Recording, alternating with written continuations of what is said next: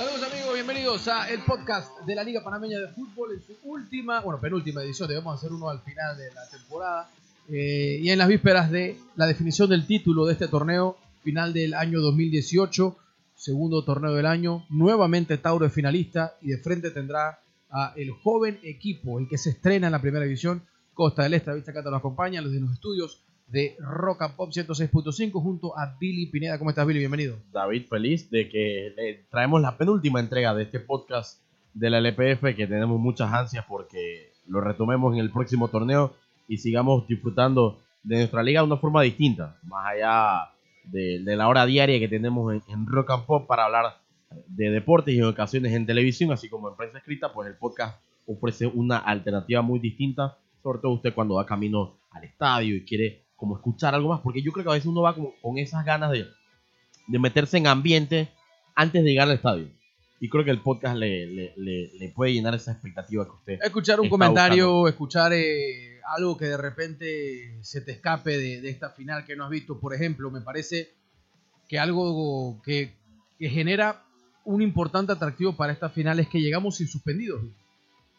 Sin duda Am alguna. Ambos planteles cuentan con todos sus elementos para enfrentar la gran final. Mira, yo creo que hay varios puntos de, que pudiéramos nosotros hablar eh, de ambos equipos, ¿sabes? Pero yo me quedo con el 2018 global de ambos. Costa del Este consiguiendo Ok, el su ascenso. ascenso. a la LPF sin final, sin superfinal, disculpa, al ganar los últimos dos torneos de la Liga Nacional de Ascenso. Tauro consiguiendo lo que tanto buscó en Conca Champions, superando una ronda contra un rival norteamericano, luego enfrentando al, al poderoso América, luego sufriendo una dura derrota en la final anterior del Clausura 2018 Por supuesto. ante el CAI, asomándose a la final de la Liga con CACAF y ahora de vuelta a, a, una final. Creo que las dos historias son dignas de, de, de recordar en el futuro eh, por lo que han alcanzado ambos planteles. Y obviamente estamos ante un momento inédito, sobre todo por eh, la posibilidad de ver un equipo que ha ido ascendiendo literalmente hasta llegar a una final. Y vamos a tratar de hacerlo mejor en estos minutos, de poder desmenuzar un poco cada equipo para poder entender qué plantea o qué puede presentar tanto Maldonado como Sánchez, ambos técnicos eh, con uno, uno nacido en Venezuela y el otro de mucho tiempo de trabajo en Venezuela. Eh, que logran conseguir su final y un dato que aportas durante el programa de este viernes, Billy, era eh, el hecho de que uno de los dos, lógicamente, será por primera vez eh, campeón del fútbol y lo harían en su primer torneo. Sánchez con ya varias campañas con un, con un equipo de Costa del Este desde la segunda división y en este caso Maldonado entrando a apagar los fuegos del peligro que se prendieron y las crisis, la, la crisis y la alarma que se encendía en su momento eh, con este Tauro que hoy en día es nuevamente semifinalista. Qué curioso, Billy, que en dos torneos consecutivos Tauro ha hecho cambio técnico y de igual manera se ha metido en la final. Sin duda, yo creo que eso es muy valioso. Lo que apuntabas de ser campeón en tu primer torneo parece ser muy común en el LPF. No tiene nada de, de espectacular. Ojo, no estoy quitándole mérito a, a, Sánchez o a Maldonado. Pero es algo que ya ha logrado. no es un antecedente, digamos, limitado. Hay, No. hay, hay varios. Solamente de- del 2009 a la fecha, cuando se cambia de Anaprof al LPF, lo consiguió Juan Carlos Cubilla, Leonardo Pipino, Sergio Angulo, Juan Sergio Guzmán y Donaldo González. O sea, mañana tendremos, o este sábado, tendremos al sexto. Eh, independientemente de si Costa del Este o Tauro quede campeón, porque obviamente ambos están en su primer torneo de Liga Panameña de Fútbol. Analizamos a los equipos. Defensivamente nos vemos a un Tauro Fútbol Club cuya pareja de Chará y Vargas se tuvo que solidificar durante el torneo en busca de eh, ser una de las vallas menos vencidas de. Yo creo que el, cambio del Tauro para dejar de recibir tantos goles a lo largo de la campaña no fue necesariamente en la defensa. Parte es la portería, ¿cierto? Porque obviamente cuando ve- ves, la- ves los números le fue mucho mejor a, a Orlando Mosquera que a Oscar McFarland, sino creo que el cambio más sustancial del Tauro termina siendo en la mitad de la cancha.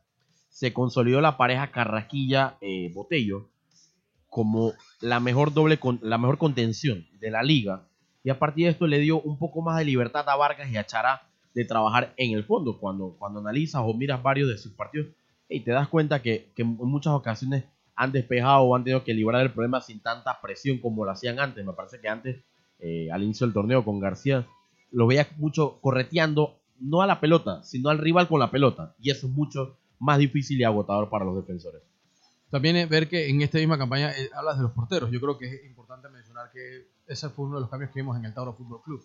Por momentos dudas si era McFarland titular o si era eh, el propio Mosquera, hasta que ya sobre el cierre de la campaña se toma la posición y creo que ahí no se generan dudas hoy en día. Sin duda alguna, eh, cuando evalúas los números de, de Mosquera y de de Laser Powell, primero que son dos jugadores nacidos el mismo año, año 94 para ambos, con buena experiencia en el EPF eh, y se han encontrado probablemente con la mejor campaña de su carrera. Creo que el tema de, nueve partidos sin recibir goles para, para Laser Powell es muy valioso. Mosquera tiene menos, pero cuando juntas los números de él con McFarland, también llegan a esta interesante cifra de nueve clean sheets, como, como se le suele decir en inglés que podemos hablar ahora de la mitad de la cancha, que también, analizando a Tauro primero, obviamente, ¿no? La mitad de la cancha cuando vemos que eh, ha podido variar por momentos. No sé si es. Si yo te pregunto la media cancha de Tauro hoy en día para la final, ¿te la sabes? Sí, yo creo que sí. Yo creo que no, no, hay, no debe haber sorpresa en, en, ver a Botello, Carrajilla, Marcos Sánchez. Creo que no hay sorpresa con eso. En pensar que Justin Simmons será el primer revulsivo, el primero que, que entrará de cambio. Eh, tomando en cuenta que de todas formas está Gabriel Chiari y, José Gómez creo que apuntan a ser otros dos volantes que podrían eh, disputar minutos en la final, pero yo creo que no hay sorpresa en estos tres que ya te, te mencioné al principio. Estamos viendo, me parece, a los dos cinco más inteligentes que tiene la liga. Más inteligentes, defíneme eso. Aquellos que no solamente cumplen con la labor eh, de quitarle el balón, sino que saben ubicarse para poder atrapar o cazar más balones no es un asunto físico, es un asunto de, también saber dónde, dónde ubicarse. de trabajo con la pelota. y de trabajo con la pelota. Y, también y sin la pelota también. Y que también tienen buen pie. O sea, porque cuando tú miras a Francisco Betancourt y a Rolando Botello, lo primero que piensas es, no, es que son muy pequeños, son muy bajitos, no tienen una condición física eh, que impone. Pero independientemente de eso, yo creo que la inteligencia de ellos dos les ha permitido para mí estar en esta final junto con Tauro y Costa En el ataque yo creo que no hay nada que hablar, ¿no? Este equipo tiene, hablando de Tauro, una pareja, una pareja que se puede complementar y ampliar eh, a más de dos, donde tienes de los mejores jugadores del torneo. No hay jugador con más títulos en el LPF eh, que Enrico Small. Y con goles importantes que Enrico Small. O sea, es, un tipo fuera de serie. En muchas ocasiones he escuchado, no, le hace daño a la liga por su condición física. Porque obviamente siempre lo solemos ver como una especie de sobrepeso, pero alguien duda de la capacidad digamos que y, de la, y de la contundencia de Rico Small cuando llega a instancias decisivas. Lo ha hecho en distintos estadios, con distintas camisetas y contra distintos rivales. Creo que eso no es un problema para Small y todo esto lo toma con, motivación. Por otro lado, lo Ernesto Sinclair a mí me parece es un tipo que desde que Franklin Narváez nos lo mostró porque cierto es que, que, Ernesto Sinclair vistió la camiseta del Sporting, sí, sí. pocos se acuerdan de ello, pero de la mano de Narváez con ese Kai que enamoró y que se metió a semifinales y que poco a poco empezó a llevar fanáticos al Muquita, de ahí para acá, hey, Sinclair sin duda es un gran delantero, de los mejores que tiene la Liga para mí de fútbol, así mismo como lo puedes comparar con el Mall, creo que Sinclair también llena, llena, llena ese espacio como, como delantero que te invita a ir a la cancha es un jugador diferente. Y lo viste cuando lo necesitó el equipo, respondió. Sin duda. momentos muy importantes. Creo que son hasta similares Sinclair y Paul por saber cazar los goles. Por, eh, como dicen en la birria, que echean bien el balón. Pero no que echean en fuera de lugar. O sea, saben dónde estar y encontrar los goles. O sea, no son jugadores que, que, que te van a sacar una pinta espectacular. Pero saben cómo meterlo y cuándo meterlo. Y yo creo que eso es muy valioso para este par de delanteros que se van a estar enfrentando este sábado en la final del LPC. Desde el banquillo hay que hablar un poco de Maldonado, que llega a mitad de torneo y que nos presenta, digamos, un estilo de Tauro que a mí me costó mucho descifrar. Eh, bastante resultadista y conservador a pesar de las muchas armas que tiene. Es una apreciación muy personal de lo que hace Maldonado. No sé hasta qué punto esa es una apreciación real. No sé cómo tú ves a Maldonado como técnico de este equipo.